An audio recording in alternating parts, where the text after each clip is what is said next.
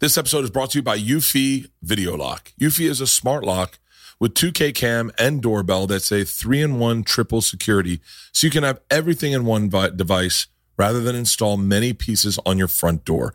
It's not just for security, but it's also for convenience. No more concerns about losing keys. You can assign passwords to your family members and see them coming back home via the integrated camera. It's easy to install and set up with just a Phillips screwdriver. It's got keyless entry, so no more fumbling for the keys when your hands are full. It also has a rechargeable battery that could last around four months and you'll get low battery notifications before it runs out. Passcode unlocking with a remote control with 2K clear sight to see who's at your front door and control from anywhere through the app. And with enhanced night vision, you can have optimized view even in the evening. No monthly fee, unlike other brands that will charge monthly fee.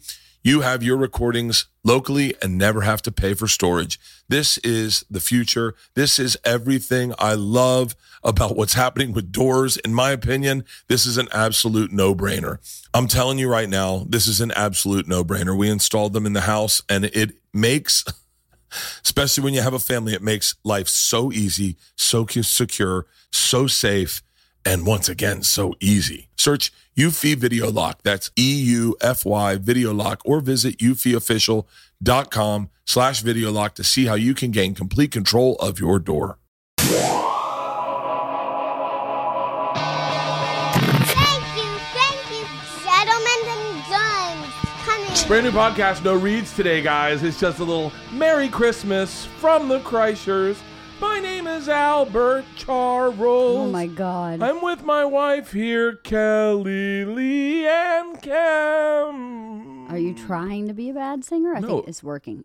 I'm out of breath. My neck hurts really fucking bad. We're gonna get to the podcast. Who are we releasing today? Bro, motherfucker. Merry Christmas, Dude, again. Merry Christmas. This is a great podcast. Um, if you're not familiar, Brian Regan is one of the best comics working. There's not a question. Uh, I say it in the very end, but he literally is um, an, an American comedic treasure in the fact that very few guys are working clean uh, and selling out big theaters. Very few guys can bring can do a show and have the whole family come out. Literally, uh, you they bring the whole. Fa- it's a brilliant way to sell tickets too. Right. Sebastian does it. Yeah? Sebastian's clean, but Sebastian is probably. I think it's probably the same as Brian. It's it's. I I often wonder why I didn't work clean. It's just not what makes me giggle for me. Yeah. You know, like Well, clean yeah. clean jokes work, but even in being clean, like my pajama story is clean and my special, I was really proud of that joke. So in my head, I felt like that's a good Brian Regan joke. You know, Yeah. like a, like a clean joke, and it's I really I really not to switch this back to me. Whoa, Bert, what do you do? You do that often in your interviews? No, Maybe once or twice. No, stop. It's how I interview guys. Get used to it. Okay. I think people who are tuning in are already used to it. Yeah. Um, but I really loved that joke because it wasn't a setup punch. Well, and it uh, uh, it was a true story. it, it's pretty hard to improve sometimes on. By the way, we laughed just as stories. hard yesterday. My mom oh my got God. me. Brea this uh, New Year's Eve. Uh, New Year's Eve in Brea, and then Body Shots World Tour is up and running. Toronto, there's tickets available. Seattle, there's tickets available. Uh, maybe Vancouver, there's tickets available. Uh, but go to bertbertbert.com. My mom, I have a tour bus. I'm super excited. Did you get the pictures of the tour bus today? I haven't looked at them, but I, I looked at them on the shitter and I Did started you? smiling ear to ear. Is there a kitchen? It looks like a rich man's tour bus. Is there a kitchen? Uh, yeah, yeah. Is Not there- like a kitchen. kitchen Is there but- like a cooktop? I I don't know. I was looking at the at the bedroom the whole time. Oh my God. Bedroom and the bathroom, and the place where I'd be smoking blunts. No, whatever. Um, my mom, for Christmas, decided to help me furnish my tour bus. She did. She was very excited. She was very she excited for this very tour bus. sweet. So she bought me all the things I'd be needing in a kitchen, in a full functioning kitchen. If I was working as a sous chef, my mom bought me everything. She, uh, you know, she she called me and asked me what's on the tour bus. So I didn't know. Asked the manager. Manager got a list, and here's what's on it: refrigerator, microwave, toaster. No utensils, no no plates, and you know most people use paper, plastic, whatever, which is makes sense. Um, yeah, or eat pizza or and yeah, subs. but still they eat like paper, plastic. yeah, Nobody buys any of that shit. So I called Gigi back and said, This is what's on the bus toaster, microwave, refrigerator. Oh, I think I should get him some plates. And I went, No, they said he uses paper. but if you're going to microwave something, you may want to put it on a plate. Maybe he needs a set of Pyrex. And I'm like, I don't think there's a cooktop. I don't think there's anything to really cook with. He definitely needs some tongs. I got tongs. I got a whisk. I, gotta- got a garlic press. What's so funny is you got a whisk, but you have no bowl. I have no bowls. You can't whisk anything because you have no bowl. Is imagine if you were high as fucking a Bed Bath and Beyond, and someone goes real quick. You got five minutes to get everything for a tour bus, and you were like, "Fuck, garlic press, whisk, tongs, uh, Hot uh, pads, uh, hot pads." hot pads, hot pads." It was so Oh, sweet. we were she laughing was so so, fucking hard. excited. She was just so excited for you. And yeah, when you were opening it, I was like, garlic press. Hmm. I mean, I'm sure she thought he's going to make scrambled eggs. But I, I told her I didn't know if you had a cooktop. So I don't know. She was just excited. Uh, but yeah, I, I hope you guys had a fantastic Christmas, and I hope you have a great New Year's. Like I said, I'll be at the Brea Improv New Year's Eve. There are tickets still available, I think, for the New Year's Eve early show and late show. Probably both late and early. I think that club seats 600. So uh, hey, this tour bus is nice. no shit, it's gonna be wrapped. We got a wrap that's going on it. I can't fucking wait. What's on the back of the tour bus? Wait do you guys see what's on the back. Do you know what's on the back of the tour bus, Halston? What's on the back? It's a wife of the party advertisement. That By the way- not my idea. I was super shocked when it showed up. I was like, wait, I don't think Bert approved that. But it made me giggle when I saw it, and I thought anyone who like, like, anyone who sees it is anyone who sees it and don't know what is it what it is will go to LeeAnn's podcast and be like, "What the fuck is this?" right? And then It's very pink Anyone- and orange in your massively black bus. and so, but anyone that comes out to one of my shows and sees it, it'll, I thought it would make them giggle. Any any like any of you guys listening, But I won't be on the bus. LeeAnn will be on the bus the first run. Just the first run. Just uh, the, first run is December, January 10th. Portland, Seattle, Calgary, Vancouver. right. I'll and there are the bus. tickets available still, I think, for Seattle or Vancouver. On the second shows, second shows added. There's tickets available. Go to bertbertbert.com and check if we're hitting a bunch of cities. Um, and and we added second shows to all of them except for Vegas. So if you didn't get tickets, you can definitely get tickets. Uh, and that's it. Let's start the podcast. Sounds good. I hope you guys have a fantastic New Year's. Be safe. Don't drink and drive. I only say that because I know th- people think I support drinking and driving because I drink a lot. I never drink and drive. I never, well, I never drive these days, really. you don't drink and drive for sure. And Never so have. just be safe. Get an Uber. I wish I had an app for, I wish I had an ad for Uber so that you could get a free Uber, but just be safe so that you can have a great fucking New Year's. Oh, and no, let's not forget, please, uh, Brian Regan has a new Netflix special. Uh, it's a comedy, it's a, it's more like a comedy sketch show where it's stand up sketch. It's called Stand Up and Away with Brian Regan. It's streaming right now on Netflix. Go watch it. I will watch it tonight. Um, I haven't watched it last night, but uh, it was out last night. We watched Die Hard. What do you- we did it's- it's well. Christmas, and then some woke people. And, some people watched Die Hard, and some people fell asleep with a glass of wine on their belly and then spilled it all over themselves while they were sleeping. And we're laying. I'm on one couch, and Georgia's on the other couch, and Georgia goes, "Hey, mom." Dad's asleep, and I went, "Yeah, no, no shit, Georgia." And she goes, "No, I think you should take a look." And I turn around, and you've got this wine glass. You look like your mother with your hands crossed over your chest, but in the middle of your two little hands is a wine glass. And I go, he's gonna spill that. And George is like, no, he's got a pretty good grip on it. I was like, no. Why would you? And you guys woke me it." up. You went Bert, Yep. and then and then I fucking spilled it all over my chest and ruined my favorite white shirt. It was really funny though. He couldn't help it. It had to be done. Like I said, Brian Regan has a Netflix stand-up sketch show out right now called Stand Up and Away with Brian Regan. It's streaming right now on Netflix. Go check it out. Tag him on social mediums. Let it let medias. Let him know that you found him here. Uh, it was an absolute honor to sit and hang out with this guy for two days. We did a Something's burning. something's burning the day before, and then we did this podcast. It's some of the hardest I've ever laughed on a podcast. I, That's I, great. I hope you get ready to giggle, ladies and gentlemen. Brian Regan.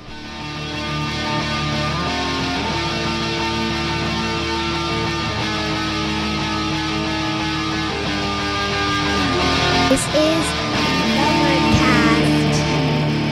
Yeah, my wife loves that peanut brittle. It was good. I, I'm She just liked- not a real peanut brittle person. You know what's so funny? Uh, I'm a I'm a really big toffee person lately. Toffee? I've been into toffee like crazy. Okay. Like just been I you know Skor bars and you ever have a Skor bar? I'm putting my phone in airplane mode. Excuse me. Okay. There. Um We'll pretend like we're on an airplane. uh yeah, you ever have a Skor bar? Never heard of it. Are you serious? Never heard of a Skor bar. Are you being serious? I'm serious. Oh, S C O R E? S K O R. S K. Never heard of it. Uh, um, how about a Heath bar? That I've heard of. Okay, Skor bar is like a Heath bar, but it's like a different type of toffee. Okay. Yeah, I had a, I went through a, I went through a phase in college where I was like, there's a lot of things I hadn't tried, and I'm gonna start with candy bars. And so I bought every candy bar there was, and I tried every candy bar. You hadn't had a candy bar until you went to college? No. what a deprived childhood. No, I just like I'd never had a payday. Oh, different kind. There were Yeah. certain kinds of. I don't have like a Snickers or what you call it, a Kit gotcha. Kat, um, Reese's peanut butter cups. Like those are the only ones I'd really had. Wow. And it, wa- it was I don't know. Chickens get out.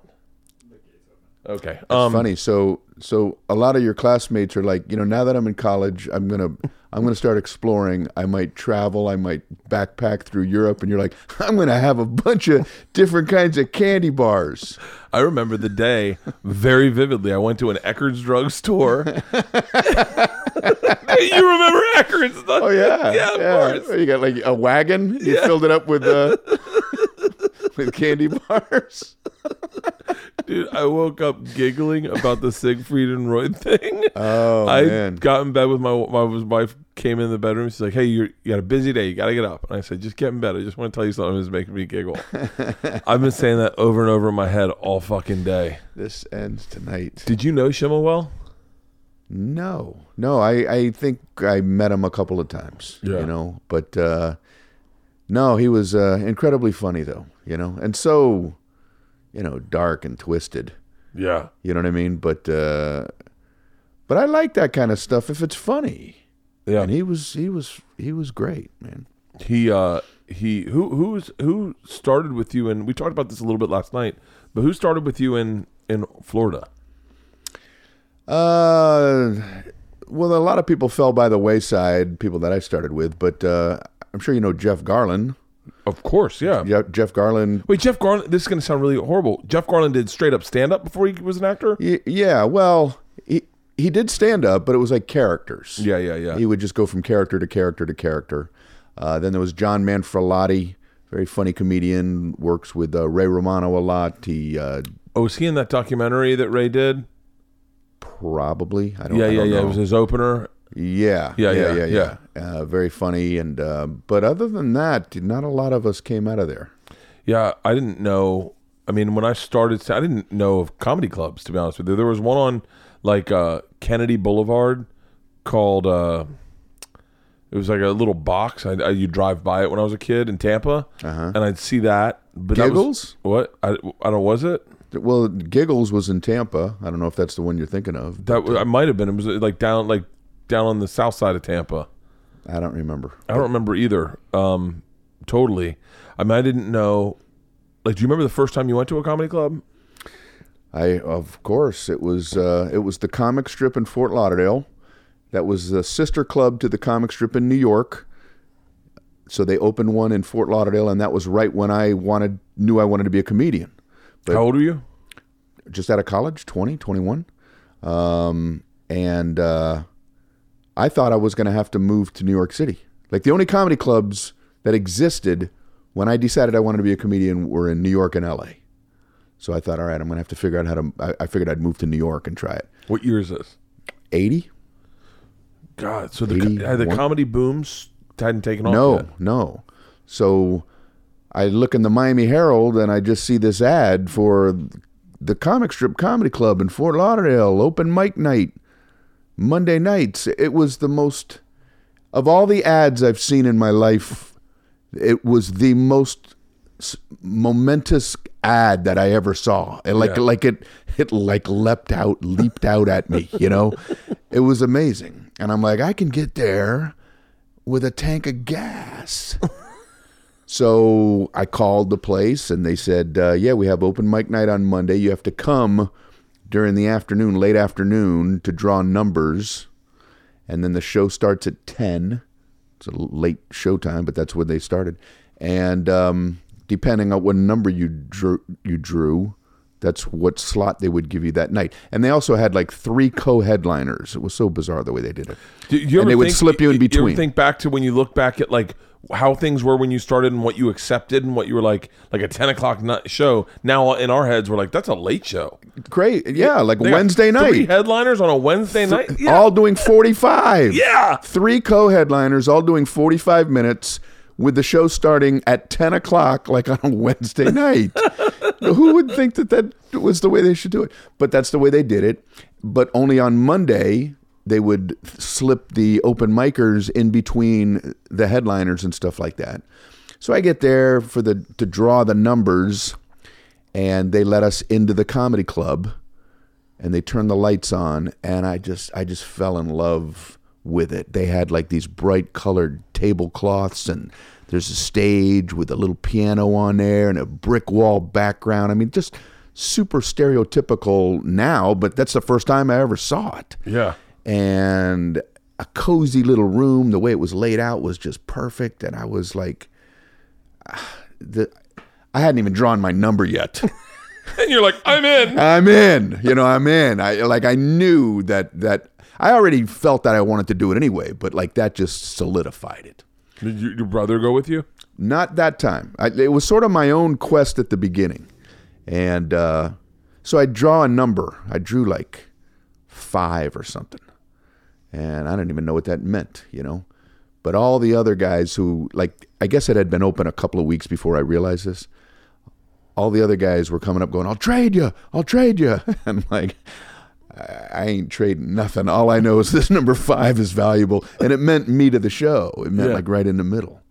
Oh, nice. Yeah, and uh, so it was. Uh, yeah, it was a cool thing. That that those beginning stages. My first time I did it, it was in Tallahassee at a Potbelly, a, a bar named Potbellies, Okay. and they had four headliners go up in front of me and each do 30 minutes, and then I was uh, 20 minutes, and then I was supposed to do 35 at the end. It's the first time I ever did stand up. I closed the show doing 35. How how how, how how did how did they think you could do thirty five, and how did you think you could do thirty five? They wanted me to fail. Because I, I was written up in Rolling Stone magazine as the number one party animal in the country in college. Oh, okay. Yeah, and so so this That's a nice claim to fame. Yeah, the r- rolling uh it was a big deal, and and this radio station was like called me up on air, like in my house, and they were like, "So you want to be a comedian?" And I was like, "Yeah, I do." And then I was like, "I think I'm going to move to New York." Like, have you ever done it? I was like, "No." And they're like, "You've never done comedy?" And they're like, "No." And they're like, "Well, why don't we put on a show where you can do comedy?" And I was like, "Great." I didn't realize they're setting, you know, and you're- it's just the the ignorance of you know just ignorance is bliss. Right, right. I was right. like, "Oh, cool," and they're like, "Yeah, you we'll, we'll make you the headliner. Is that cool?" And I was like, "Yeah, awesome." And so they had these four dudes go in front of me, and I just got up, and I, it was probably the closest thing to me being pure, like being like just as funny as I could be. Where I just got up, I had no idea, and I just off the top of my head, just fucking all over the map, and uh, I murdered. wow, And then I was like, "I'm moving to New York." man. But you know, it's like it's like in retrospect, you're like, oh yeah, like a lot of the things I was saying was just super hacky, like just ideas which weren't even flushed out. Right. Were just ideas that you know would make you giggle in college, like you you'd make your friends laugh with. But but yeah, thank you, thank you. Thank and I showed that tape to a com- uh, an agent named Jason Steinberg, and he uh, he told me, yeah, I don't. I mean, I mean, I literally sent it to him thinking like, so can you just get me a TV show? That would be the most skyrocketing ascension to fame ever. I had no clue. you do one one stand up set and all right, all right, I did that. Yeah. Now I should have a TV show. Yeah, I just know. And I'll, I'll get the TV show and then I want a three picture movie deal. Yeah, I literally was just like, cool.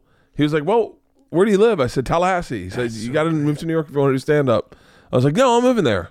The radio station offered me my own morning show. They got done. They were like, you're actually good. And I was like, oh, thanks.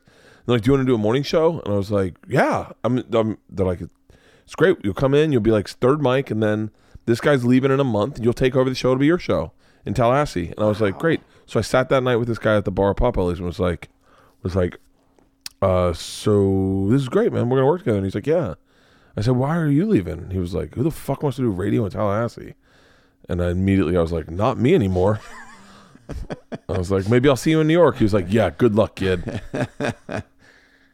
Well, I've heard so many comedians who ended up being good say that their first time on stage, it went well. Yeah, that happened for me too, but by a fluke. me um, too. Mine was a fluke. You know, I, I hit the stage and blanked like like whiteout. Like I couldn't think of any single thing. Like I had my whole five minutes memorized. And I get on, like everything was memorized from like, hi, how are you? You know, that was memorized. Yeah. It's great to be here. All that was like r- r- locked and ready to go. I get on, they introduced me. I get on stage and I said, uh, hi, how are you? And I was too close to the mic and it went like feedback Yeah, and I had I was in, introduced as an auditioner, so I said, "Well, I've already learned one thing. I don't know how to work a microphone," and I got a big laugh. Yeah. And then my brain just went white or dark, whatever you want to call it. Like Yeah. like like I blanked out. I could not remember the very next thing I was supposed to say. So I'm just sitting there, and like you know, the laugh subsides, and I said, "Well, you're not going to believe this, but I forgot my act." and then they laughed yeah. but I think they thought I was joking. And I said, no, I'm serious. I can't remember anything. And they, they laughed again. So I immediately went into like, oh, they're laughing at this. Let me ad lib about how stupid I am. Yeah. So, uh, so I just started ad libbing. I'm going, uh, yeah, you know, c- clearly I'm really good at this. You know, like I walk on stage, I don't know how to remember it. You know, like just winging about how dumb I am and how I'm blowing this whole opportunity. And I killed like for five minutes. And at the end, I said, well, I don't ever see myself remembering anything, so it's probably time for me to get out of here. Good night, everybody. I left the stage, and then those some of those headliner guys came up and said that was um, that was great how you pretended to forget your act, and I, I said I didn't I didn't fake that, I blanked out, and um, but anyway. I, so I got lucky that I got laughs, and I didn't. I didn't care that I blanked out. I was like, "Well, I know how to get laughs." Yeah. You know what I mean? Like, and then I'll later I'll figure out how to remember how to remember stuff. But I wonder how many potentially great comedians out there did remember their act or or or whatever and bombed and said, "I'm never doing this again." Like we had the good experience first, so you you could bomb four times, five times after that, and you know, well, I know how to do it. I just got to figure out what that was. Yeah. But if if you never had that experience, you might just go, I need this like I need a hole in the head, man. It's like surfing. If you got to, if the first time you caught a wave, first time you paddled in and you caught the wave and you rode it, you're like, that's fucking beautiful. And then you Yeah. go the next time, you're like, fuck, no. But I, can- I know I can do it. I did it. Exactly. I, I got on stage with this guy named John Beamer. I this very shortly, I'll tell you this. My first time on stage in New York, I moved up to New York. I used to I used to buy weed because I didn't have a place to stay. I buy I buy I have a bag of weed and I meet people at a bar and go, "Hey, you want to get high?" My roommate's a dick. Why don't we go back to your place and we'll get high there? And then I get high and I pass out on their couch and they couldn't wake me and I'd have a place to sleep. I only did it like twice, three times, right? So the f- second guy I do it to, maybe third guy I do it to. One was these investment bankers up north, uh, in like in up in uh, uh, west Upper West Side. Next one's this guy. He's a sound engineer. I think his name's Dan. And we go back to his place. We get high. I pass out on his couch. I wait. We watched My So Called Life and listened to Tool. And uh, he's like, "Fuck!" And he's like, goes to his bedroom to go to sleep. His roommate wakes up the next morning, comes out. Turns out it's a guy I went to high school with, John Beamer. Right? Crazy. So I go, dude. He's like, wakes me. up. He's like, Bert Kreischer. I go, Beamer. What the fuck are you doing here? He goes, what? What are you doing here? I go, I high with your roommate last night. And he was like, shut up. And I was like, uh, he's like, "What- what? He'd heard about the Rolling Stone. He goes, what are you? What are you doing in New York? So I'm getting into stand up. He goes, I'm doing an open mic this week. Is this, is this to say Thursday? I'm doing open mic Sunday, Monday night at the Boston Comedy Club. Mm-hmm. He said, "Why don't I see if I can get you in on it and you can do the open mic with me?" And I was like, "Great." I go, I've done it once. I'm really good at it. He's like, he's like, awesome. He went to Martha's Vineyard that weekend and wrote his act. It was about. I remember his one of his jokes because he ran the act in front in the living room Monday afternoon to me. He ran the act, and I hadn't. I didn't. I was like, oh no, I don't think you practice. I think you just get up and speak. and uh, and John Beamer ran his act. A lot of it was uh, uh, watching Friends the other day. Like those are New York apartments. Sure, ah, that's right. How come they can't hear their neighbor's shoe in the dryer or something like that? So that was one of his jokes. Sorry, Beamer, if I'm doing it justice. so we go to the Boston Comedy Club. Demetri Martin's there. You know Demetri Martin? Yeah. Demetri Martin's there. It's his first night. David J. Nash, big showrunner. Uh, myself, John Beamer, two other people. John Beamer jumps up on stage, a big applause, and he hops up and he goes, "Hey!" I forgot everything I was supposed to say. There you go. And it gets a big laugh, right? And he goes, "I'm not joking." And then gets another laugh, and then he jumps off stage, and that gets even bigger laugh. And then he jumps back on stage. He goes, "Ha ha!" Still can't remember it. And he says, "You just witnessed the shortest career in show business." Hands up, walks out. Wow. He then says to me that night, I'm leaving New York. I'm going home. If you want, you can rent my apartment. so I rented his apartment. Well, he didn't learn. Like I, he and I had the same exact experience, but I re- I realized it was a good thing. Yeah. He got laughs. Oh, I well. followed him and so I've murdered. I got up and I was like, anyone ever jack off in a cheeseburger? And everyone's like, what the fuck? I was so oblivious. I was so oblivious to that. How soon until you found your voice? I, I, I'm still. Oh, shut the fuck up, dude. People quote you. People quote you. Do Brian Regan to me all the time. It's What's always the baby do? baby panda. a lot of times when people do me, they do the, the when I do the dumb fantasies. They go, "Oh man, I'm feeling stupid. Feel really stupid." So, Look at the sun. yeah, the sun. big big yellow one. Big yellow one's the sun. And I'm like, I'm like, I wonder if I could do an impression of people doing an impression of me. dude your there's your voice i'll tell you my perspective of your voice your voice is a very innocent like i feel like i am your voice sometimes when i write i can hear i have a part in my in my machine story i, I don't know if you've ever heard my machine story but there's a part in it when i i've told this now for five years seven i've nine years maybe i've told this story I tell it every fucking show. I'll tell it every show until the day I die. I close on it every night. People yell it. I'll still tell it.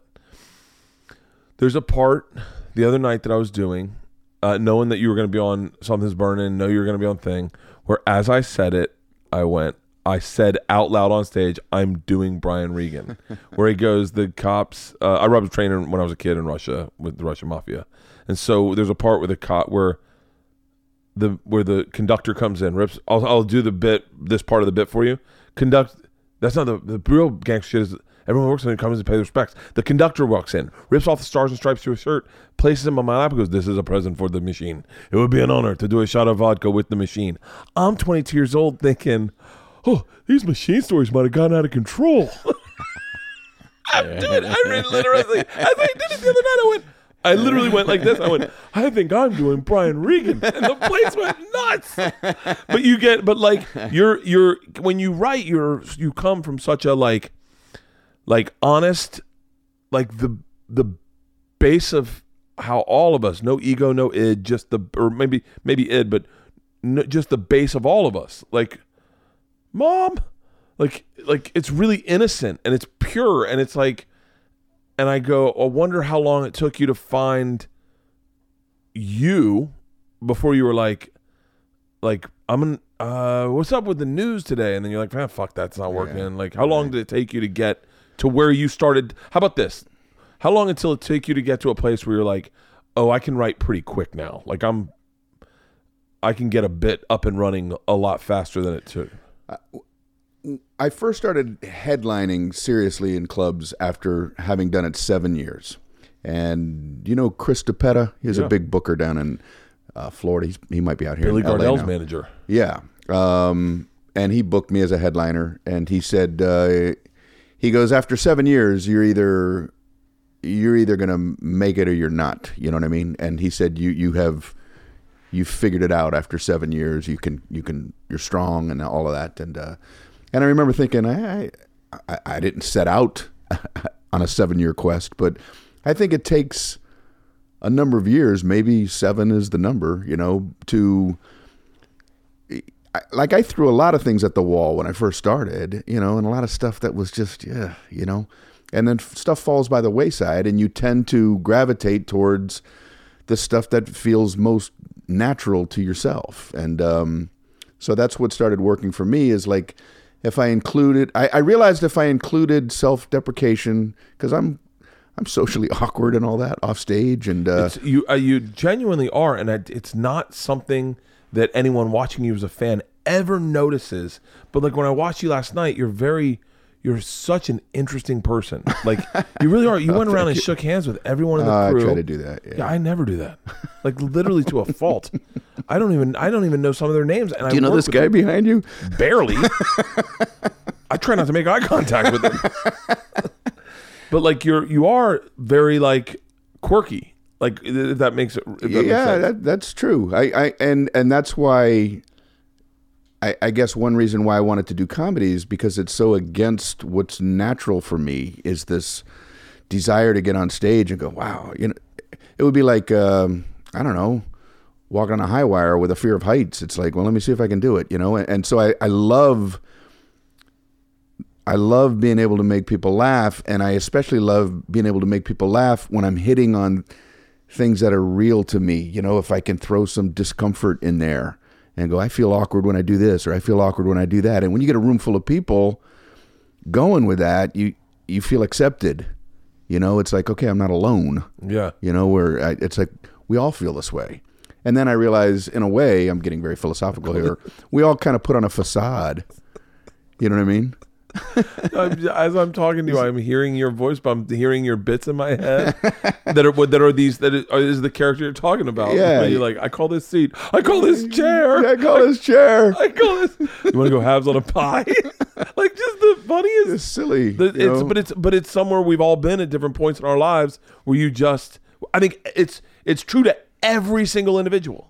that's what I'm I'm hoping for. I I like those kind of jokes that everybody can go, yeah, I you know, I, I felt like that or I've said that or I wanted to say that, you know. Yeah. I mean a lot of comedy out there is divisive, which is fine too. I, I, I believe everybody should do whatever they want to be doing. And if if somebody wants to bash somebody, go for it, you know. But that's not what that's not what I'd like to do. I like to do the kind of stuff where everybody in the room feels like they're into it, you know. I had uh, I I had a I've been saying the word epiphany a lot lately, but I had a little bit of an epiphanous uh, realization at a time in my life when I was trying to be very edgy, um, like really edgy, and I just I just thought that's where that's where the business. I was like, no, that's the business, and it was around that time that I got I got a new truck, and in the truck came with Sirius XM, and you were all over Sirius XM. And I, I remember being in the car with my dad listening to you, and my dad's howling laughing. I told you the story. I told you the story about my daughters and driving over the hill, and they're listening. We're all three listening to you, and all four listening to you with my wife. And she turns it down. She's like, "That's what dad does for a living." And they're just like, "Huh." That is it, and I was they're like, "Tell us one of your jokes." I was like, "Well, they're a little," eh. but but at that same time, oddly enough, Kevin Hart. I saw Kevin Hart do the uh, Cedric Entertainers All Star Basketball Jam, and he walked out on stage, and everyone's going like, "Man, pimps are like this," and who's where are the hoes at, and I'm real thugs, and everyone's saying that. Everyone's doing that. Kevin Hart walked out, and he goes, uh, "I got two kids," and I and the whole crowd was like, "Okay," and in my head, I was like, "Oh." Like people get wasted. They love the pimps and they love the hoes and they some people like dirty jokes, but a lot of those people in that room have kids. Right. And and and I was like I was I laughed so fucking hard at that. And that time I was I was discovering you. My brother my buddy Trevor Delikov is like the biggest fan of yours. And he and he's goofy like like and he loves to he would just recite your jokes to me. and it was like it was really eye opening. What was your first big break in this business? Like Uh, well, I always say that the f- first big break for me was when I auditioned at that comic strip. Like the first time I didn't pass, you know, even though it went well. Second time I was on stage, I bombed. Uh, third time, did not do well. My fifth audition, it went well. Like the stuff I had memorized. Yeah. You know, I, I, I felt like I was more comfortable on stage. I got laughs with what I had thought about. and I get off stage and I go sit down at my little table and a Budweiser in front of me. And the guy who ran the place, Joe Mullen, uh, indebted to this day. In fact, I just talked to him the other day. He just sent me some pictures of me on stage at the comic strip. Anyway, um, he came up to me and said, uh, "Hey," uh, and I didn't know who he was. You know, he's the guy who runs the place, who's watching the comedians. I didn't know that. Yeah. He goes, um, "Can I talk to you in the kitchen?" And I had a feeling, oh, this must be the guy that's watching. And I had a feeling like that this was good. And I said, uh, "Yeah, sure." And he picks up my tab. I had a the tab for the Budweiser. He goes, "I'm taking care of this," and that meant so much to me. Like like like I knew. I knew that this was going to a good place. Like, why would he be buying my beer if he was about to tell me never to come back again? You know what I mean? Ten minutes later, you're behind a dumpster on your knees. Yeah, right.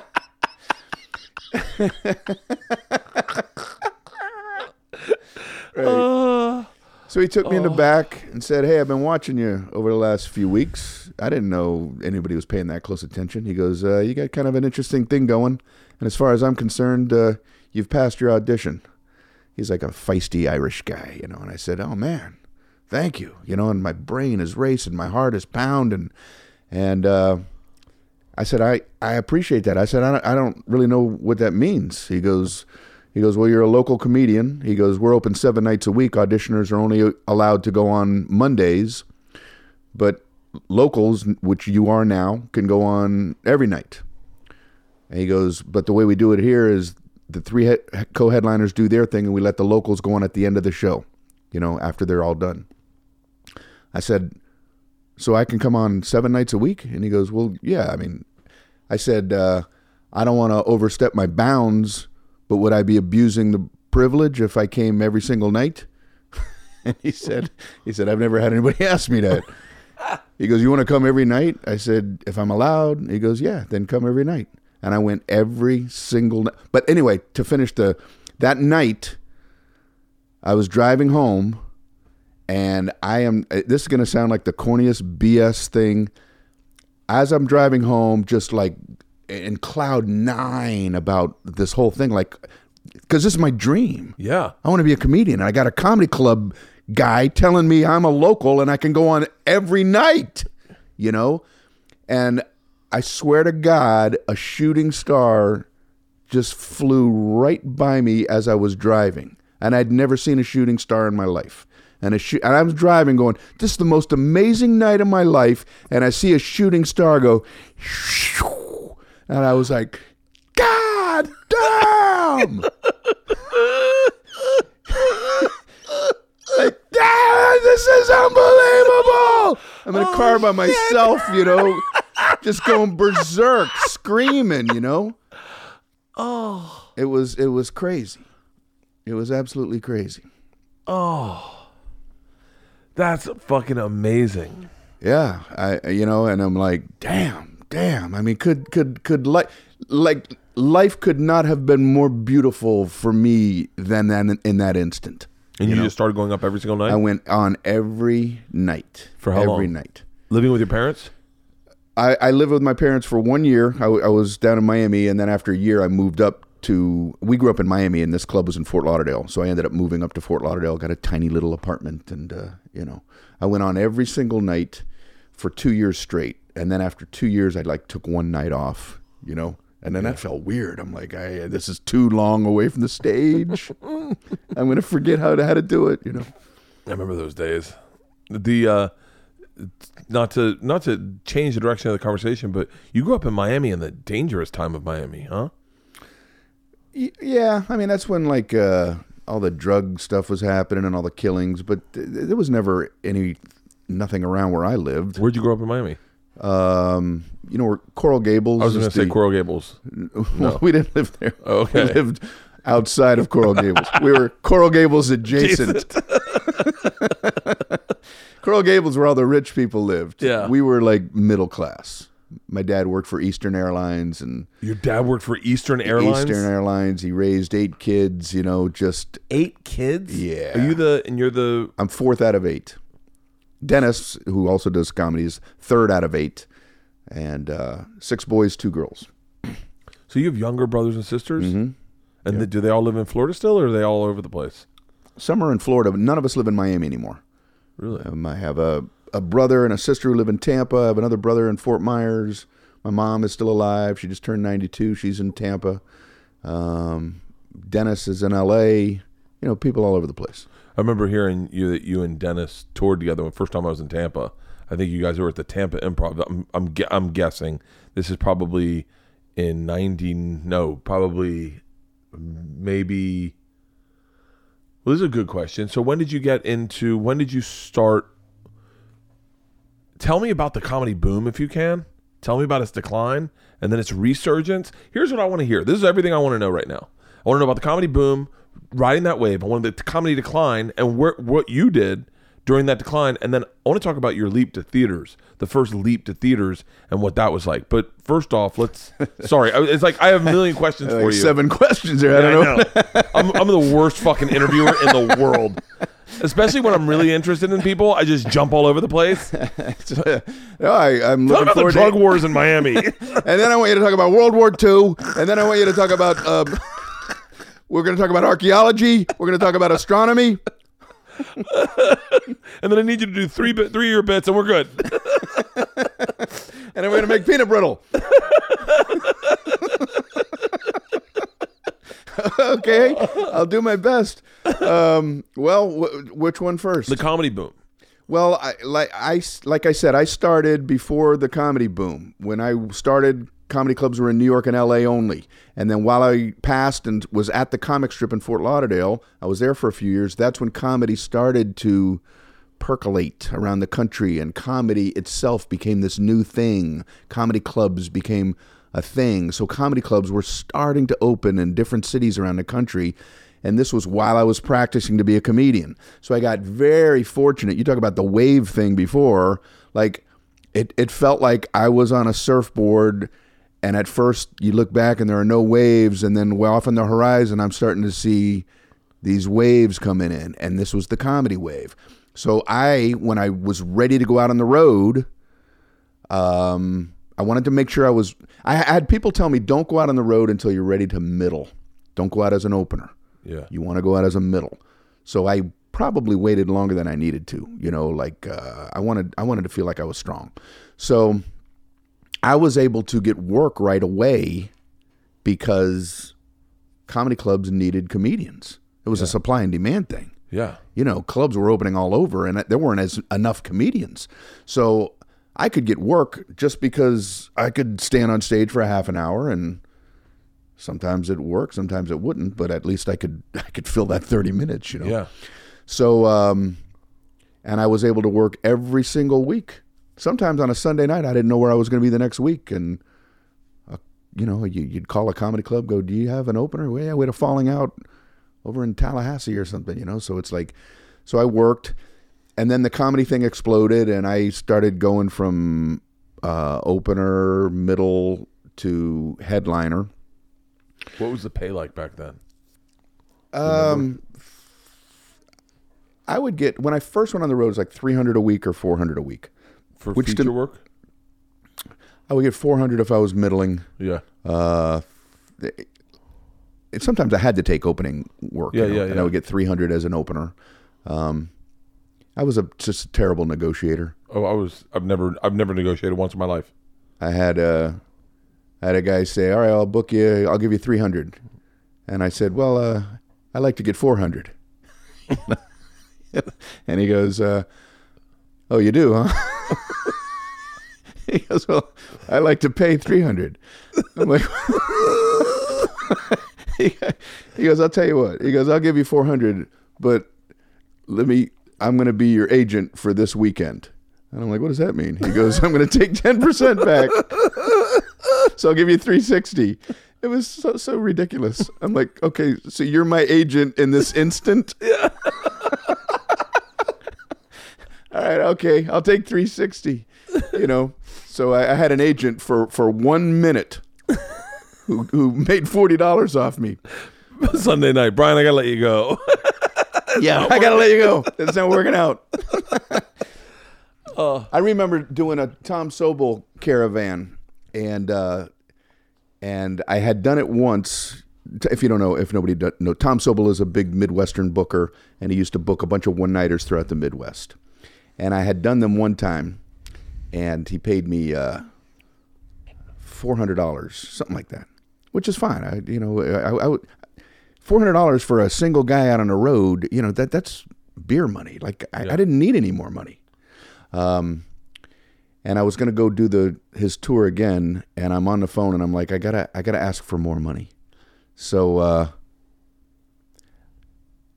I, I wanted to ask for uh, f- like five hundred, and he goes, "All right, let's talk money."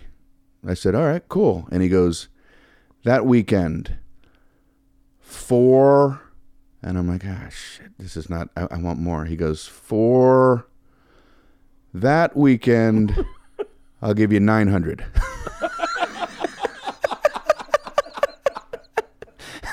I was just about to say, I want 500, you know, For for that I'll take it. Yeah, I'll give you 900. I'm like, yeah, sold, sold.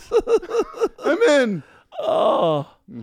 So then, how long did you? How long were you on the road doing that boom before you were like, "Well, fuck it, I'm gonna lock down"? Did you ever move to New York and just live in New York?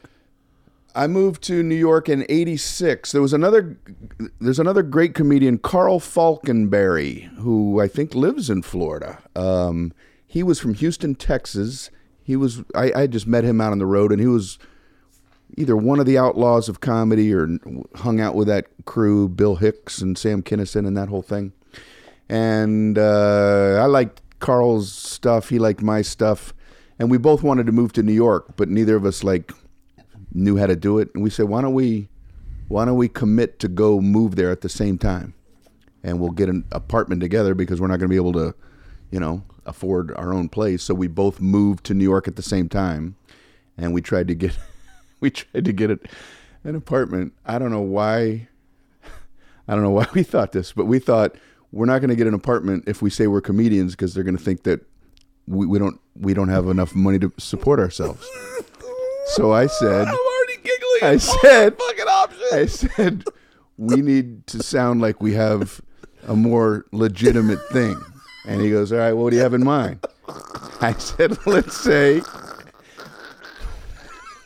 we're children. We write children's books. I swear to God. Said, let's say oh, we write children's books. and you're you're more the author and I'm more the illustrator. and he said, uh, all right. So we go looking at apartments and the guy goes, so what do you guys what do you guys do? And I'm like, we write children's books. And the guy's looking at us like Really? I said, yeah. I said, well, I don't write them. He writes them. I, I do the illustrating. And the guy oh. goes, the room's not available anymore.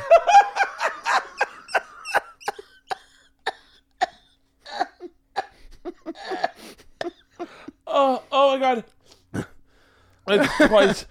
It's twice in two days, and I've had that laugh in the middle of my stomach where you feel like you're gonna pass out. Yeah. Oh, we write children's books. I don't know why I I thought that would be better than saying we're comedians. You know, I don't, I don't know, but Oh, oh my god. oh, oh. talk about creepy. Two guys want to live together and write children's books.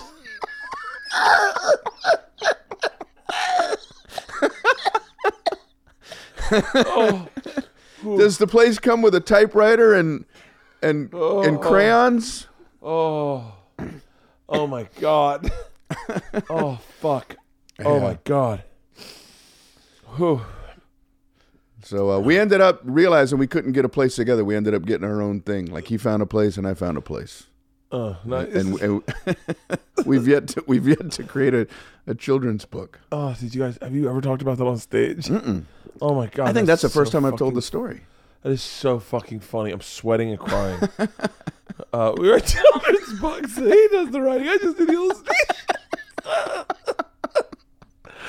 oh, oh. who was God. who was in New York at the time? Like, what was the what was the scene like? Well, Catch a Rising Star was uh, the club. um, The, day I, when I first moved to New York was the day it closed. no way. Yeah, not the day, but that that like within that month, I went to the closing party. I met Kevin Brennan. My family's from Philly. They knew Kevin Brennan, Uh huh. and so my uncles were Kevin went to high school with Kevin. They said, reach out to Kevin Brennan, tell him you, you know the Hobsons, and he'll he'll he'll he should look after you. And Ke- no one had talked to Kevin Brennan, and so I go up to him at Catch Rising Star. So my name's Bert Kreischer. My uncles Dave Hobson, Johnny Hobson, and his parents lived next door to my uncle at the time. Okay. He goes, oh, okay. I said, I'm starting comedy. I need some advice. And he goes, well, let me introduce you to the guy that gives all the advice around here. And he goes, sit with this guy, and he'll take care of you. And I sat down next to Dave Attell, and he, and I said, so Kevin said you can give me some advice in comedy, and Dave Attell goes, quit now. I said, really? Goes, it just gets worse. He's great. I just saw him last night. All right, so I think I saw the picture. Yeah, man. Yeah, I was on Rogue. Did you see Rogan too? Yeah, yeah. It was. I, I hadn't hung out in the comedy store and in forever, and Yeah. uh, it was just fun to go there and have a couple beers and chat with people. It's so hot right now there. Yeah. And I just talked. I just talked to Attell on the phone for forty five minutes the other day, Hmm. and I I laughed. He's so funny, even when Oh. he's not trying to be funny. He's so fucking funny. I, you know, there, there's the the craft word part of jokes, and then there's the attitude part of jokes. He has both, but the attitude part is so silly and infectious. Oh. Like I watched him perform last night, and I'm in the back. You, I just laugh every moment. He I laugh every moment because you're guessing what's going on in his head, and it, it, it beat to beat, you just go, "This guy is one of the funniest guys ever." he uh Halston dropped the audio in this so we don't tell it. And David tells a new joke, so just drop the audio right now. As soon as the joke starts, Dave Attell said the funniest fucking joke in Vegas. He goes, "Is it just me or does an?" Is that not the best joke? I was fucking dying. I've been, I think of that every fucking day. Oh my god! Okay, yeah, the, crank the audio back up when you hear Brian laughing. That's that's great. Attell's the best. He's the best. He's, I mean, he, and that's like an unstealable joke. Yeah. you know what I mean. Like, not that anybody should steal jokes, but like if anybody else did that joke, you can't go. Well, I thought of the same thing. Yeah. No, No, you didn't. No one brain thinks of that. There's only one brain that comes up with that kind of joke. oh, um. So, so who? So Catch was the big club. Catch was the big The club. I didn't. I didn't go there first. Yeah. I went to the comic strip first because I felt an allegiance because I had started at the comic strip in uh, in Fort Lauderdale. Yeah. So I thought, I thought they would know a little bit about me, you know, having worked at the one in Fort Lauderdale for a few years. And in my mind, I guess I was kind of naive. I thought it was a formality that I would go up and I would be welcomed Hey guys, it's Brian. into the comic strip. And uh, I went there and I auditioned and didn't pass. And I was like, wow, really? like, it was confusing to me. I'm like, yeah, they're like, we, we don't quite quite see it quite yet, you know? was that Lucien? Was he running it? It was? Lucien. And, um, He told me I should quit comedy. But Lucien, you know, he passed a lot of great people as well, you know, and, and it's a hard thing. That job is a hard thing because who knows, you know, you- you're going to make mistakes along the way. But I felt he made a mistake with me. I don't have enough of an ego where I thought he was making a mistake. Well, part of this business is letting people with good opinions sometimes tell you you're not worth it, and then persevering through that, not to show them, but to be like, yeah, you, you just can't take you can't take advice from anybody. Correct. You, you can't. You, I mean, you can't just listen to that and go, "Well, I guess he's right," and uh, I'm going to go work in a warehouse. Yeah. You know, you have to go. It's your opinion. I, I disagree, and I'm I'm not done. I'm not done. I'm not quitting. Yeah. So I started getting it at other clubs, and there were more obscure clubs. There was a place called Comedy U Grand down in the village, Yeah. and that was the first time I met Ray Romano. because he wasn't in at the other clubs yet either. You know, Yeah. and uh, he was on stage doing his. He had a thing where he. Uh, I like to do an impression. I can't do a, an impression of him. I'd like to do my impression of a volcano, and he put like a rubber band in his hair, and he had to. He was able to manipulate his head muscles, where all of a sudden the rubber band would pop up and his hair would pop up. it was a very silly visual thing, and everybody would laugh. And anyway, we got you know we hung out a little bit. So I started there. I got in at these other obscure clubs, and first main club I got in was the Improv, Yeah. and it was Sandy, no Silver Friedman, Bud Friedman's wife, ran the yeah, one in yeah. New York. So, um, and my first time on stage there, I got off stage, and she said, uh, she goes, "I want to pass you, but." I want to see you one more time. I want you to begin with an autobiographical joke, and I want you to do less mugging with your face.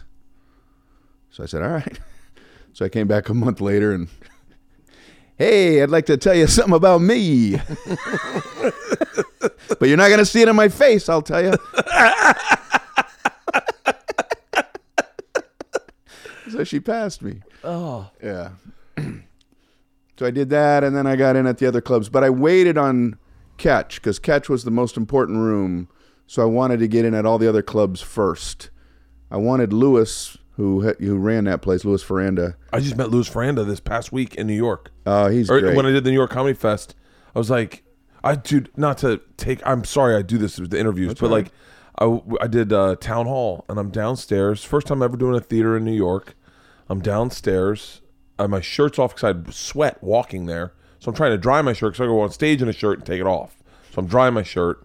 And I'm talking to this lady, and she's like, "I'm thank you so much for doing this." And I'm like, "Oh, thanks. Uh, thank you for having me." I was like, "I'm Bert." She goes, "I'm Caroline." And I went, "Cool." And then she goes, you know, I've heard so much about you. And I said, oh, nice. Do you work for the festival? And she's like, I run the festival. And I was like, oh, cool. She goes, I own Caroline's. I go, hold on. That's a person? Yes. I go, you're Caroline? Like, you're Car I was like, shut up. I lost it. And then I get off stage and this guy goes, hey, great job. I was like, oh, thanks. I a, like a smaller guy with like a hoodie on and a, and a, like a jacket, like just kind of a tough looking guy. And he goes, uh, I said, nice to meet you. I'm Bert. And he goes, I'm Lewis. I went, Oh. you're Lewis? I know you. and he's like, oh, yeah. I'm, I've heard of those guys. I, I didn't even know they were real people. That's funny. I, I felt the same way about the Caroline's thing. I just thought it was a name, and then to go, what that? Oh, that's her. Yeah. Yeah, but um, yeah. So I I wanted Catch to be the last one, and then when I got in at all the other clubs, I want I wanted to hopefully he would have heard. You know, like you hear about who's doing spots here and there. Yeah. So when I finally felt ready, I went over and did a spot, and Lewis was like, "Yeah, yeah, I heard about you." I was like, "Yeah, that plan, that part worked." He threw me on stage in the meat of the show, and I just happened to have a great set, and like I was, boom, like in, like he just gave me prime, prime spots anytime I wanted That's from. Jump Street. And how long were you in New York before you were like, I'm out? Well, I moved there in '86, and then uh, Jesus. I did the, you know, I did the. The first TV thing I was ever on was the MTV Half Hour Comedy Hour. MTV half hour comedy hour. I think I remember those. Yeah, there would be like five comics on it. You Yeah. Know? And uh, so that was the first TV thing I was ever on. And when it was going to air, I didn't have a, I didn't have a TV. So I'm like, well, I want to watch myself on TV for the first time. So I called a friend of mine. I said, "Doesn't your brother live here in New York?" And he goes, "Yeah." He goes, "Call him up, and you can go over to his place and watch the MTV Half Hour Comedy Hour." I said, "Great." So I called Tom Pagley. I said, "Hey, man, can I come over to your place and watch my f- first time I'm ever going to be on TV?"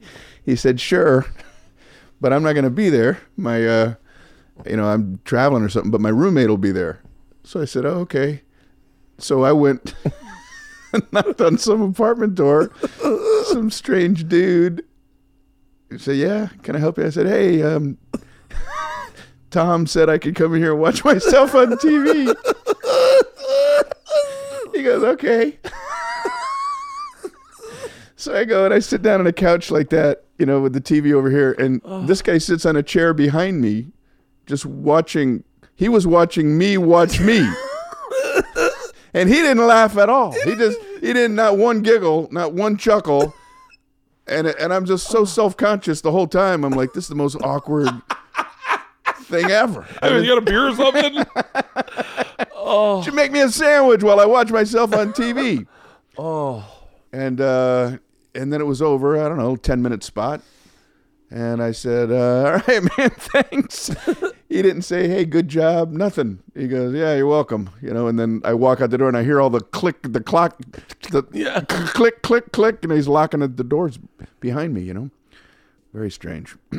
So when did you when did you start doing the road the way you're doing it? Like when did? Cause I, when I moved to I moved to New York in '97. I saw you do your I saw you do your half hour in '99. Is that correct? It's for Comedy Central.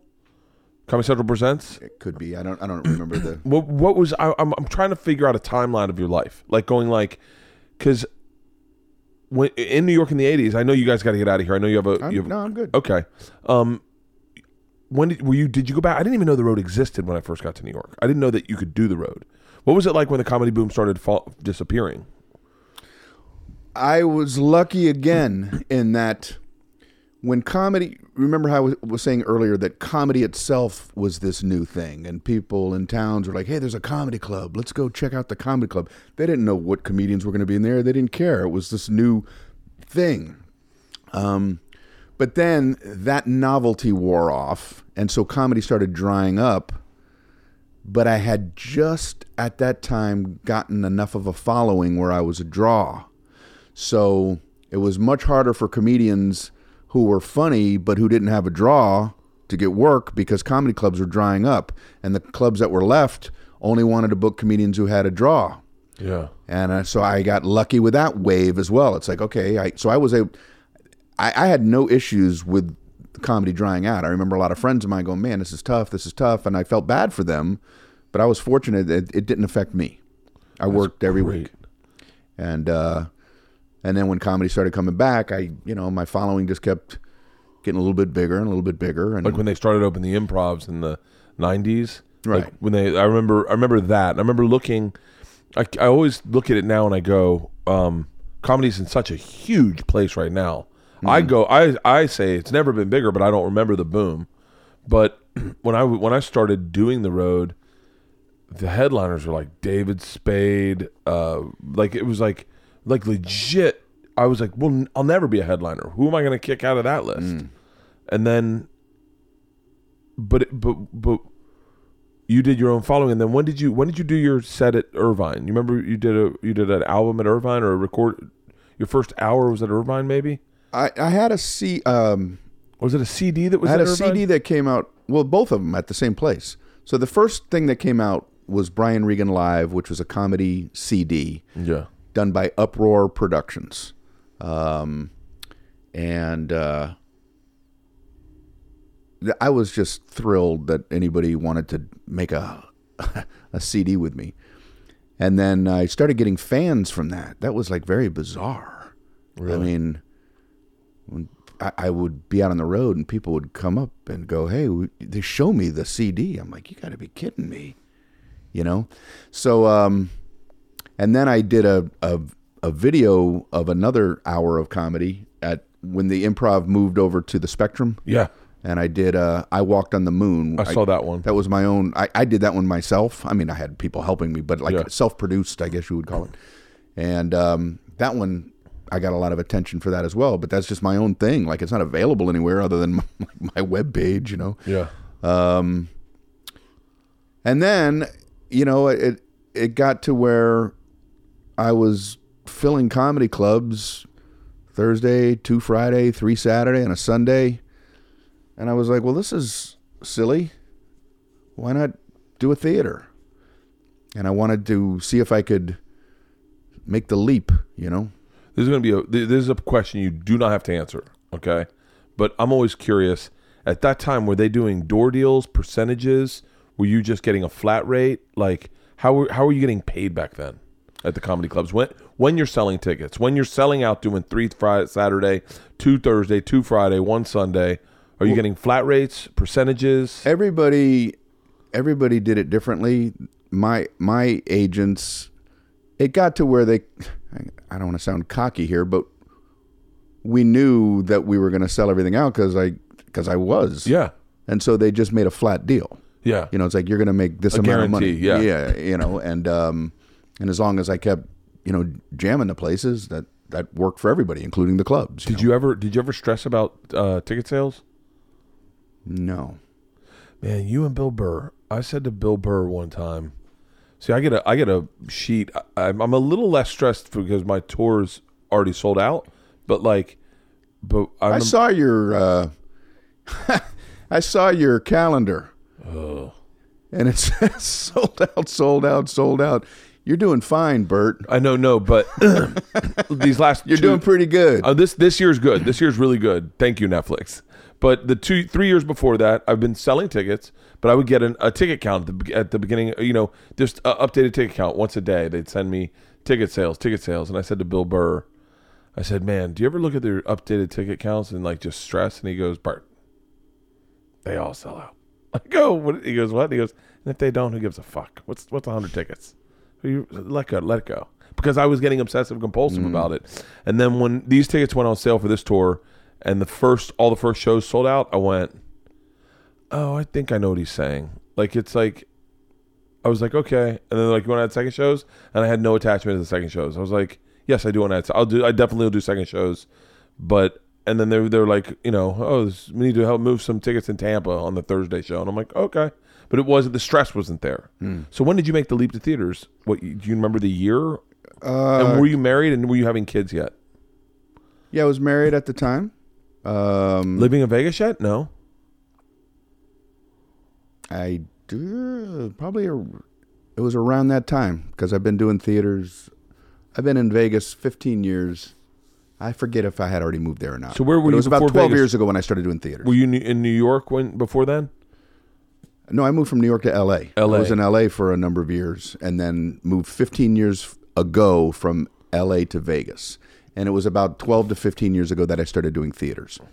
And what we wanted to do is pick a city that I knew I did really well in the comedy club, and where I also had a lot of media connections. You know, like a lot of radio that I had done in the past for the comedy club. So we picked St. Louis. We picked. Uh, I think it's called the Pageant Theater. Twelve is it pageant? Like twelve hundred seater, I'm doing the pageant. and uh, so that was gonna be my first theater. So I went there and I did like every radio show, you know, promoing the heck out of it. And th- this, I did stress about the numbers then because, like, is this going to work or not? Yeah. and then and I would check the numbers every day, and it got close, and then it's like like it never quite sold out. Like it was like we were like at eighty five percent, eighty seven percent, eighty eight percent, and then I realized a couple years later, a tour manager said eighty five percent is sold out because you have individual seats that people don't want to buy. He goes, once you hit eighty five percent, consider that sold out. And so I'm like, Shh, I wish somebody had told me that for my first theater ever. So I could have felt like, ah, I sold this out, you know? But anyway, I remember pulling up that night and seeing people walking up and in line for this show. And my name is on the marquee. And it was crazy, you know? And I'm like, in a comedy club, you can always go, well, maybe they just want to go see a comedy show. Yeah. They might know me, they might not know me, but I'm like, nobody is coming to this theater unless they're there to see me. And then I did the show, and it went really well, and it was just, uh, and I and I just realized this is I have to do this from now on. Theaters. Yeah, You're out of the clubs. I'm, uh, this is the this is where I excel. Mm-hmm. That's really interesting. I my epiphany when when you're talking about the 85 percent. Um, I did uh I did a, a gig for Live Nation, and uh, uh, it was like last year. They just they, we were talking about doing theaters, and they were like, "Hey, why don't you come do our we have a like a Christmas party or something, or a rewards an awards banquet banquet." And I I hit it off with everyone really well, and I was like, in my head, this sounds really crazy, but in my head, I was like trying to sell myself to them, you know, like a little bit. Like I wanted them to I wanted them to want to work with me, and then um and then you know, and then obviously you do, you do a tour, you split some days, some it goes to some, some goes to some, and so then I did the Cobb's theater, Cobb's the other the weekend, and and I'd already done my tour, my tour already went on sale, and some Live Nation gigs were on there, and I'd sold them out.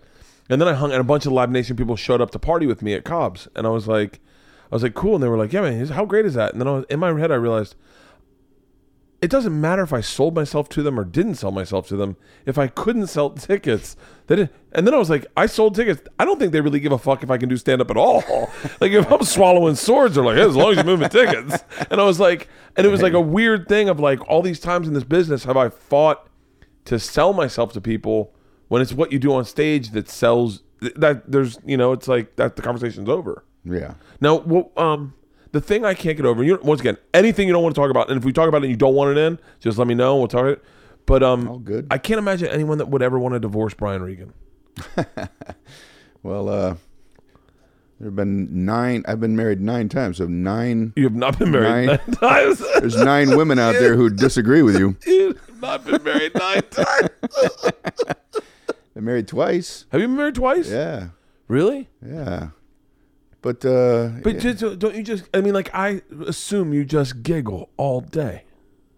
wouldn't you want to divorce somebody who did nothing but giggle all day? That'd be like a madman. uh, my wife today. My buddy needed a nickname. He's got a got a new job, and there's two Erics. And he hit me up. I was at shopping with my wife, and he goes, "I need a nickname, or they're gonna give me one." right. And so he goes, "Can you use any nicknames?" Brian, all I did all day was write nicknames down. I mean, all day. This is I. These are the nicknames I sent him, and I've and I had I ignored my wife entirely That's so great. just si- thinking to myself of nicknames. These are the ones I sent him. Uh, uh, the Carmel Fox joke, just, but I, I was laughing at the idea of him pitching them to his office.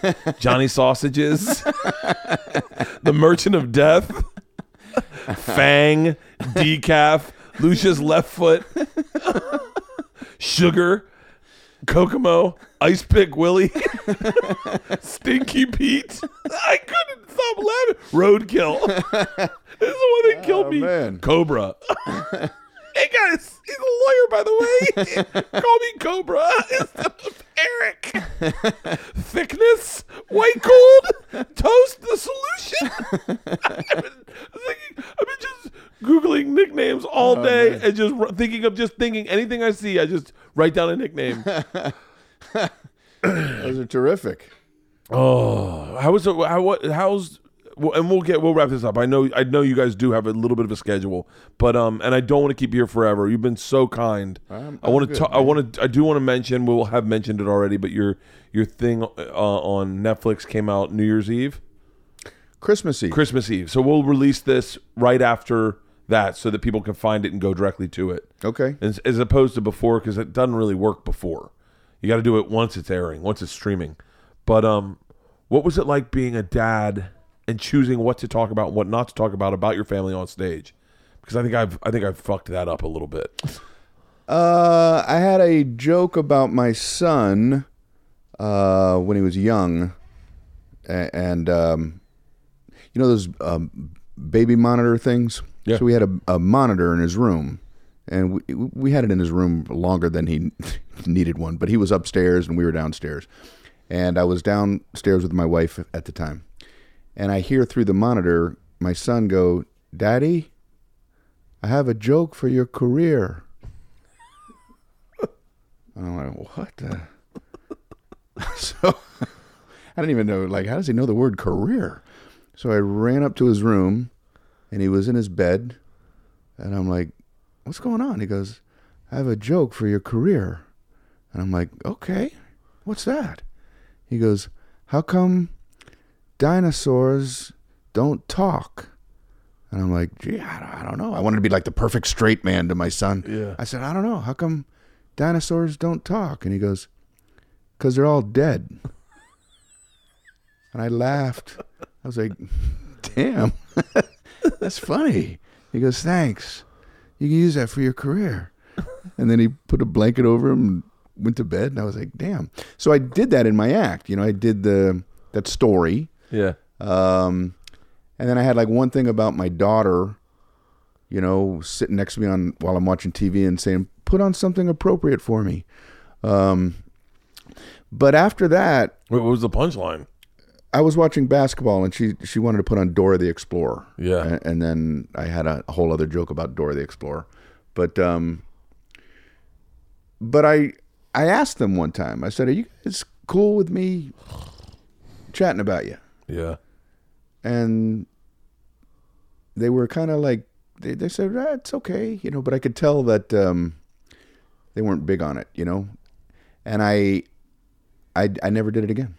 Like I refer to having kids. Yeah, But I don't get know- specific No, Jesus! Christ. I don't get specific about things that they do. dude.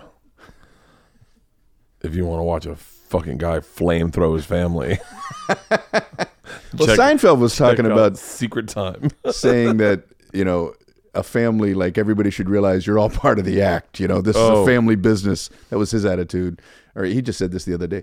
But um you know, I, there's nothing so you you chat about your I kids? talk. I, I, I mean, I literally when I get into my kid, my kids chunk, I'm like, my kids are dumb as fuck, and literally just, they, but they are. I mean, they're they're they're. But you know, in in all honesty, they're very interesting children. Uh, they're very different. Georgia is a little more high strung, and Isla is a fucking lunatic, like like a legit lunatic. And um, and the things she says are so like literally pull out pull out and don't even touch and put them on stage i'm not i'm i'm telling you a story this is a bit i'm telling you a true story I want to- this is in my act in my special. Mm-hmm.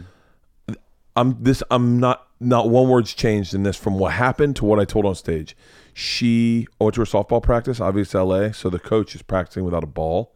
Like he's got them all in position, but mm-hmm. he's like, you know, I guess in his head it's like if you include the ball, then they're never going to learn how to find out where the play is because it'll take too much. Okay. So he's like, all right, ladies, runners on first and second, ground ball to Lily, and like Lily Frumpkin fields it at third base.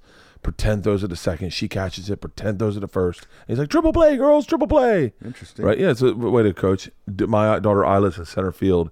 He's like, bases loaded, fly ball to Isla, and my daughter, I'm not joking, looks up over her head and starts running like it flew over her fucking head. and I'm like, I'm just like, I'm laughing so hard. And all the other parents are like, oh my God. And then she just throws her glove in the air, like, fuck it, and just walks away. and, and I call my wife. I go, "You're never gonna believe what your moron daughter just did." And my wife's like, "Do not make fun of her." And so we, I come up to, I don't make fun of her. I go, "Hey, baby," and then I go, "So, um, what happened with that fly ball?" And she just looks at me dead serious. Goes, "Coach really got a hold of that one." That is that child, and she has always been that child who, like, just really bizarre brain will wake me up in the middle of the night and go, "In the middle of the night, do you believe in time travel?" And you're like, "Holy fuck!" Hang on, my friend's calling. Hey, Sandy, I'm in the middle of a podcast. Should I leave? Because I have to be somewhere. Yeah, yeah, yeah, yeah. I'll meet you at your house. Okay, because Eric wants to meet. Uh, Okay, I'll call. I'll call you later. Okay. Yeah, sorry. I'll call. I'll call you later. I'm in the middle of a podcast. So, uh, Can I oh go ahead. yeah, go ahead. What I was gonna say it reminds me. I you know Don Ho, the Hawaiian singer. Yeah. he he would do shows in Hawaii, and I was there with the my wife at the time, and we went to go see Don Ho. He had a telephone on his piano, and I'm like, why would you have a telephone on a piano? It's just when you just took the call. yeah. and, and I'm like, it, it's got to be like a part of the act. There's got to be some sketch or something he's gonna do with the telephone. And he was in the middle of a song, um, and it was like an instrumental part where he's just playing the piano, and he picks up the phone and off mic just chats with some people. in the middle of a concert, and then just hung up, and then went back to playing the song. I'm like, that wasn't even a gag. He's just taking phone calls. He's taking phone calls during his musical concert. Have you seen a lot of shows in Vegas? Living in Vegas? Uh, a Like, little do you bit go out here and and there. see? Do you out- go out and watch comedy or watch anything? Uh, Norm Macdonald came through recently. I'm a huge fan of his, and went and watched him perform, and just sat in the back and was like, "Man, this guy's brilliant." Um, I've watched Ray Romano perform. Uh, uh, Terry Fator, you know, the he and I have developed a friendship. I've seen his show a couple of times. When Ray was performing, uh, he was working with John Man- who I mentioned earlier, and after the show, they do a Q and I had said hello to them before the show, so I'm in the audience. They turn all the house lights on, and during the Q and A, I see them look over at me and whisper to each other, "Should we? Should we?" And then they both nodded yes. And so Ray goes, "Ladies and gentlemen, I have a friend in the audience." Um, and so I'm like, "Oh, this is weird." He goes, uh, "You know, I, I, I, I want him to stand up. I think a lot of you probably know who I'm talking about here. Would you please stand up, everybody? A nice big round of applause." So I start standing up, and he goes, "Mr. Neil Sedaka." Neil Sedaka is sitting right next to me, and I'm halfway up, so I have to turn while Neil Sedaka stands up and pretend like I'm giving him a standing ovation. and I'm like, "Hey, yeah, come on, everybody!" Neil Sedaka. That's what you look like. Neil Sedaka. And then I and then I gotta like squirm back down in my chair. I'm like, what the hell just happened? Oh, who's the most famous person that's been in one of your shows that come up, up backstage where you're like, "What? Shut up! You're a fan." Oh gosh. Um from Monty Python. I'm blanking on his name. Cleese or Cleese? John Cleese. John Cleese. I don't think he had heard about me or something like that and came to my show. Talk about normally I'm not self conscious during a show, but no matter who's in the audience, I just do my thing. Yeah, But you're going, John Cleese, dude. a legend of comedy, is watching me. You know, and he came back after the show and had nice things to say, and uh, it was crazy. Like, like, like I didn't even know how. You, you, feel like a little kid, like you don't even know how to talk to somebody like that. Yeah. Um, and he asked me if I improved a lot in my show. And I said, well, you know, I said a lot of it is structured, but I do like to play around in between the cracks, you know. And and he was telling me how he liked it word for word when he was shooting, and and the whole time he's talking, I'm like, I'm talking comedy with John Cleese. Yeah. So uh, that was pretty cool. Nice. And so now the special you're doing is is I talked to you about it last night, but every time you explained it, I was in the middle of trying to cook sugar, so I never listened. Literally, I got done. They're like, "You never even listened when he told you the second time, did you?" I go, "No," because I had to take the temperature of sugar the entire time. But the It's called Stand Up and Away with Brian Regan. Yeah. Jerry Seinfeld is executive producer. He said that he wanted to spearhead me having a show. It was an idea that I had had for a while. It's me doing st- my older bits that a lot of people know. Like you were saying, you know, some people know some of my stuff. So I'm doing older bits of mine um, as stand up. And then I segue into sketches that come out of those. But the sketches are not stand up bits done to sketch. It's like completely standalone things. And, uh, and I shot it in front of my fans, four episode series, and I'm happy with it. nice. And then are you are you gonna do are you gonna do another special like a, a I'm supposed to be doing another hour stand up special. Um, it just got punted because of this thing coming out. Yeah. It was gonna we were gonna do it this coming year, but they want it to be the following year now. yeah? That's great. And so, do you have that material already written? I'm I'm in the process right now of turning over from the last one and, you know, replacing it with new stuff. How do you? I love uh, that process. I love I love writing more than anything. Yeah. It's my favorite thing to do when you just all day long, all your your just brains wide open. I hate the whittling down of going like because I don't really know what a good bit is. I told Greg Fitzsimmons, I said, I said, I wish you could just come in and watch my hour and go, go, and that's not a good bit. And then this mm. one's really good. I'd focus on this and get rid of this shit. That's a little hacky. And then he told me, he goes, no, that's how we decide if you're a good comic or not, is which bits you decide to tell us. I went, Right. oh, yeah. I guess it is my job. You know, want to sit down at a table. So what should I do? How do you come about writing a joke now? Like where you are right now?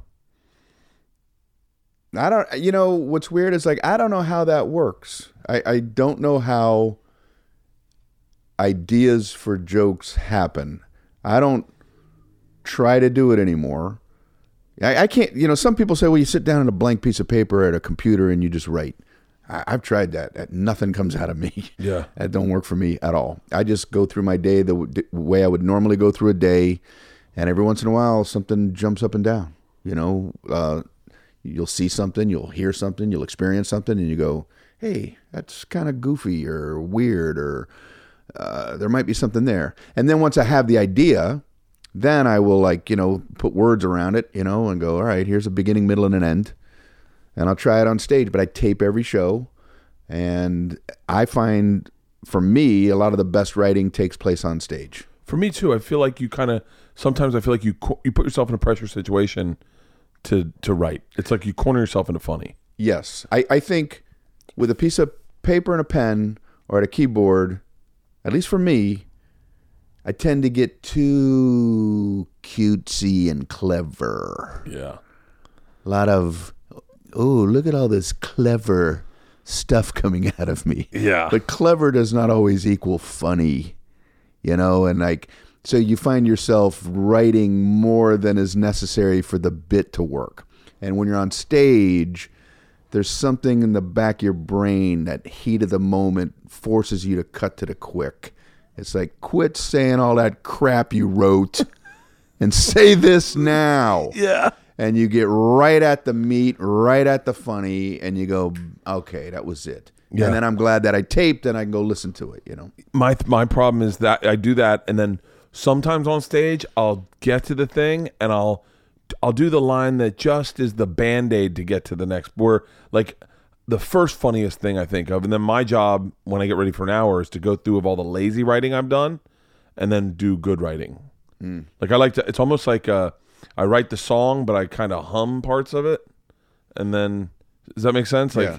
like it's always dirty for me. Like I like I had a joke about me jumping out of a plane with Rachael Ray, and the guy's like, "All right, we're jumping in the count of three, and there's three jo- jokes right there, right? Like uh, where he goes one, and I say something, I'm not ready to go, or whatever. Two, da da da da da, three, and my first instinct is suck my dick, fuck you, kiss my ass, eat my ass, like dirty, dirty, funny laughs, Right. and then the uh, then when I get ready for a special, I go okay, because I've been sitting in the guy's lap and he's like, "What are you so afraid of?" And I was like, "I don't know. You'll get hard. I'll get hard. We'll both get hard. That's how we'll die. And if they find us in the woods, you on top of me, both of us hard." And so then he goes, "Get to the door," and he goes, "All right, we're gonna jump in one." I go, "My dick's not hard yet." so, so, so it's like I so like I gotta, but I gotta do the band aid writing first, and then do the. What's the what? What's the area where you're like, I've covered that enough? Am I going to go back there again? Because I feel like sometimes I have bits where I go, another one of those, Hubbard. Like, Yeah. I, when I feel like I'm starting to get defined a certain way, um, I write away from that because I don't want to be, I don't ever want to become a caricature of myself.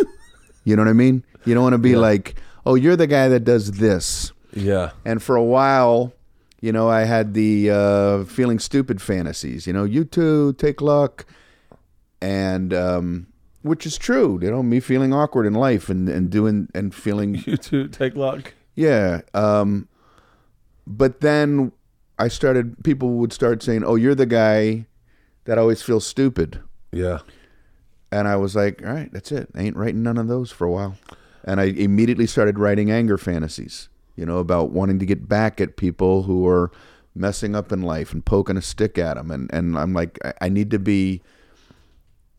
I, I need to be double barrel. I can't. I can't be a one trick pony. You Yeah. know, I don't want to be just a, a goof who feels uncomfortable. I need to balance this out. So I'm also a guy that will take a step in life and will take a stand in life, and I want that to be reflected through my comedy. you were telling a story last night about your son watching you do stand up. Yeah. and you got a, a little bit emotional. Mm. But I, I, I was in the middle of stirring, and and. And I- you and your sugar and making. and you can't do anything when you're making sugar. This show is the most ill-conceived show ever. hey, why don't we have a host that's completely distracted the entire time and have two comics on who he is not listening to? oh, but you were saying Our host has his back to us. Back to you guys the whole show. but you were talking about your son watching you do stand up, and I didn't get to hear it. so what was that? You said you were at an amphitheater. It it was uh, an outdoor venue and um, kind of thing where my son was able to get near a like a a thing in the back where I could see him. He, he didn't go there so I would see him. So I'm on stage doing my thing, and I just happened to turn around to you know bottle of water on the uh, stool, and I saw my son laughing at my stuff, like laughing harder than I'd seen him laugh, and um, and it just brought such joy to my heart. I'm like, I, I have a a whole amphitheater filled with people, and like the thing I care about is that nine year old boy. You know, I'm like, damn, he's proud of his he's proud of his daddy. You know, so uh, it felt pretty good. Is, are your are your are your kids funny? Both very funny, Really? very funny. Do you think your son will ever do stand up? He he wants no part of. He's 19 now, and he wants to be a corporate lawyer. Really? Um, but my daughter wants to be an actor. Really? Yeah, she likes the stage. They're both funny, Yeah. but uh, you know, that's what's interesting about people, kids. They're all they're all different. They're all wired different. Come from the same thing, but completely different people. Would you ever ever have another kid? No. Yeah. Well, I'm you know I'm I'm an elderly man now. I have an AARP card. Shut up. oh, of course I do. My fantasy is my uh, my second family. I can't wait. You should get it like a house down the road and get him a second I've family got down a there. lot of fucking plans, Brian. you have no idea. I was waiting for my my wife said the other day. She goes, "I told you last night about, dude. I got to be honest with you. I'm going to tell people because after you said that, you got, we were talking off camera last night about me wanting a bigger house because I wanted my house, my daughters to have a big house once while we were all there. And you're like, you, you said I had a friend. Yes. You, I'll let you say it, but you said you had a friend. I Who, have a friend who, you know, does well financially and had a big house all along with his wife and kids. And because he could afford it, and his kids are older now, and he goes, uh, biggest regret of my life, having a big house.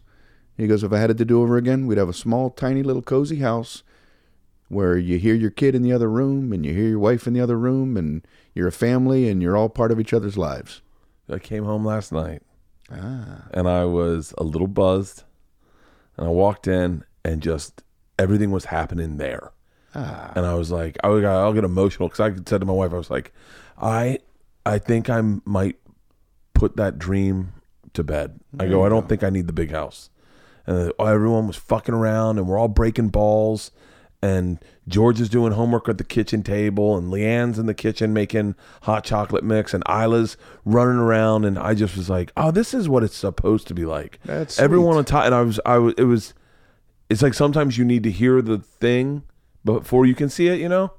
And I was like, I got this morning. I woke up and I heard everyone getting ready for school, and I was like, Wow. "Oh, this is the greatest, man!" I, I, That's cool. I'm genuinely, genuinely, genuinely uh, grateful that I, I got to meet you and hang out with you these last couple days. Ah, thank I you. remember Likewise. it, it's been you are truly, and I think like you know,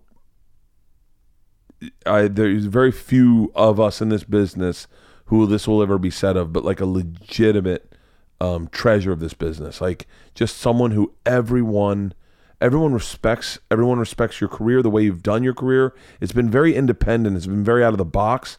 And it's been very it's your own thumbprint. So many of us get tied into like like we'll, we'll do the clubs. We'll do this. We'll do that. And and i gotta get a say i got this. You've just done such you're such a trailblazer in this business that and b- above and beyond the way you've run the business in it part of it your material is no one writes better than you no one performs better than you and i have you have no idea how this has just made my day these last two days to hang out with you Wow. I, I don't I'm flabbergasted. That's Dude. very, very, very kind words.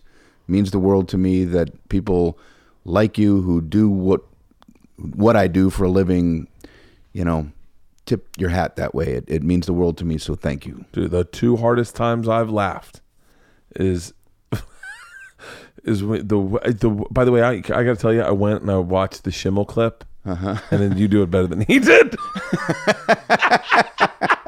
I tried to listen to it. I was like, it's not as good as the way Brian did it because it's your voice doing it. It's your voice doing it. Wait, just hang on. Do you know what we're talking about? Will you just tell Halston so I can just laugh Well, one more time? well, well, Tom had one, and mine was the bear. You know. Wait, what, what was the what was the what was what, do both just do both of them? Would you? Well, the other one, Tom Papa knows Yeah, that yeah. one better than me. But Yeah, the, the- mine was uh, he said he took his daughter to the circus. Not my joke. this is this is Robert Schimmel's joke. yeah, this is Robert Schimmel's joke. This is me telling Robert Schimmel's joke. So I took my I took my daughter to the circus as we're walking Oh. out. She says, "Hey, Dad, how did they get the bear to ride the bicycle?" He goes, ah, "How do you think they did it? They nailed his feet to the pedals and they beat the shit out of him."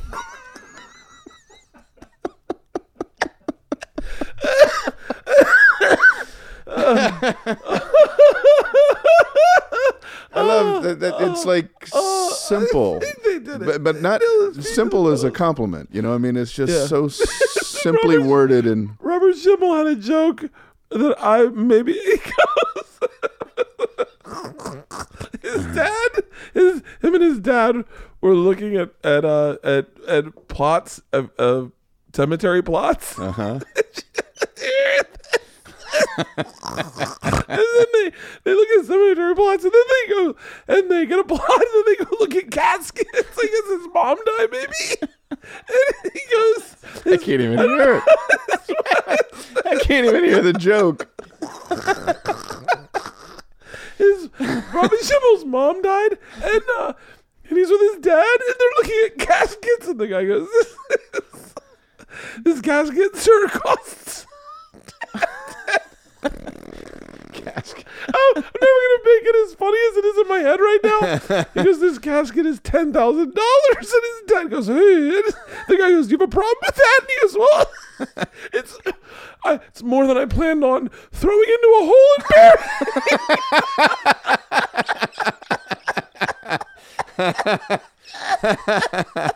That's oh. great. That's so oh. funny. Oh, Robert Schimmel was so fucking funny. Oh, and I gotta be honest with you, if you That's don't, a great joke. as the funniest premise, just uh, you know a joke's good when the premise gets you, was you and you saying. Me and him thought, well, we can't tell him we're comics. Was- oh. oh, that is the funniest. You guys get an apartment. Oh, we write children's books. write children's Dude, I was dying laughing because I'm, I'm thinking of all the occupations. I'm thinking of nine different occupations. We're doctors. what kind of medicine do you practice? We're doctors. oh, oh, Oh, dude, oh. this has been a pleasure, man. oh, likewise. Thank man. you so much. Congrats on the Netflix special. Thank you. Congrats on the upcoming one, and congrats on going to London for the first time, right? Appreciate it. Yeah. yeah What's that date? Leicester Square, February second in London. First time performing in London. Dude, if you are in, if you are British and you d- have never heard of Brian Regan and you're listening to this podcast, trust me, I, th- you're the only person I've ever heard buy tickets for fucking everyone in the family. That's the only you're the only person in this business where they go, no, no, no, no, no, no. Twenty people in the family go to the fucking show. Like the whole fucking family goes to the goddamn show. So d- go buy, treat your entire family and fucking for Christmas, buy them tickets in February to go see Brian Regan. You are you are awesome, man. Thank you Thank for doing you. this. Thank you. Thank you. Thank you. Fuck wow. yeah. Fun day.